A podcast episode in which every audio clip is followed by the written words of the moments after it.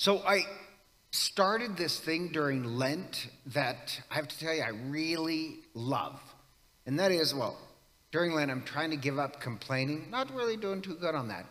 Um, but the other is, I'm a little judgmental slash angry. And my, like, my number one thing is I'm a highly scheduled person. And I really don't like when people can't figure out how an appointment calendar works. So, anyhow, I'm like, okay, I don't want to be angry and judgmental. So, in addition to the complaining, I started something else. And I do the examen. I love the examen.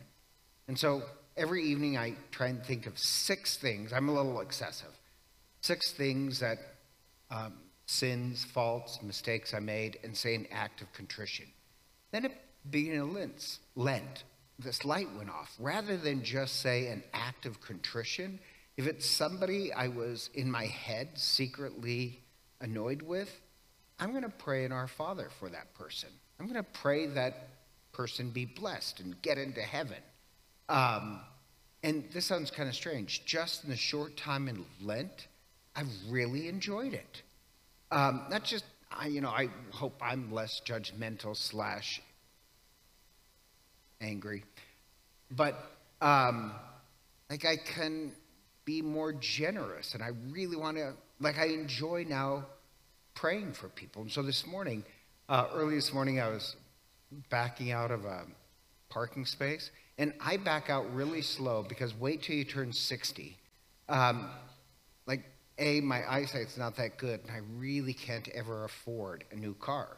So I back out really slow. I check. I check the mirror um, or the little monitor, and this teenage kid is zooming, zooming, gunning uh, in this parking lot. He almost hit me.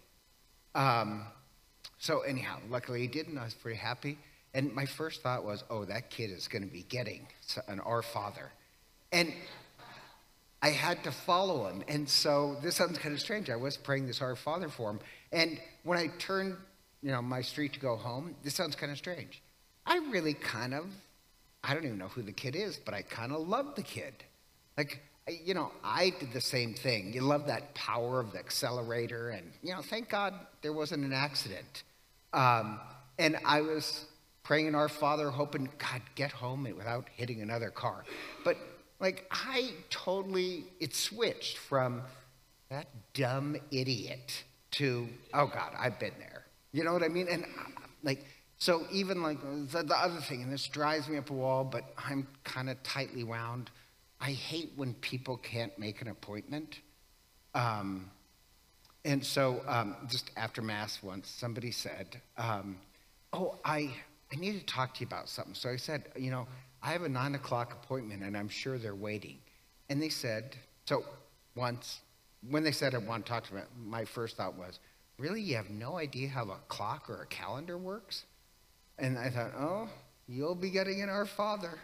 Um, and then, then when they said, well, it's only going to take five minutes. And I said, well, I already have somebody waiting. Well, it's only five minutes. And I remember thinking, oh, you are now getting two Our Fathers. because like I, I, like I was just kind of shocked. Anyhow, this kind of sounds kind of strange. It really has made it slightly more joyful to get ticked off at people, um, because I I feel like I'm gonna force them into heaven, and I, so anyhow, I really I just I, I love doing it during Lent, and the readings were about forgiveness so, we as Catholics, how dare we ask God to forgive us if we're not forgiving other people? And those other people drive me up a wall. Um, so, I love that line where Christ says, settle your accounts along the way. Along the way to where? Where will be, where, where, where are we going? Heaven. And we'll be held accountable for every mean thought we've ever had. The thought I, first thought I had about the teenage kid who almost hit me, I want to settle my account before I get to heaven. Does that make sense? And I feel like I did by praying for him, even kind of having feelings for this kid who I've never met. Does that make any sense? Um, I love that. Settle your accounts along the way. Now, it doesn't mean I'm going to be stupid. Like, remember, I know this sounds kind of strange. Forgiveness is the low bar. Morally, we must forgive everyone. The high bar is reconciliation. That means we're going to be friends again. I'm not going to give the keys to my car to that teenage kid. Um, we won't be reconciled there. And some people are very dangerous. Uh, they're very gossipy, backstabbing. I'm not going to put myself in a position um, to ever be, you know, a victim of theirs. But I will pray them into heaven. I'll settle accounts along the way. And so, like, ah, as Catholics, wouldn't it be great, especially there's so much anger in the United States with politics and everything. Wouldn't it be great if everybody joyfully prayed for other people who are annoying them? You could fall in love, not excusing their behavior, but fall in love with them. And even like when it comes to politics, I hear so many people, um, I know uh, say that they're annoyed with some politician. I would say, well, have you prayed for him? And they say no. And I'm like, you've got to be kidding.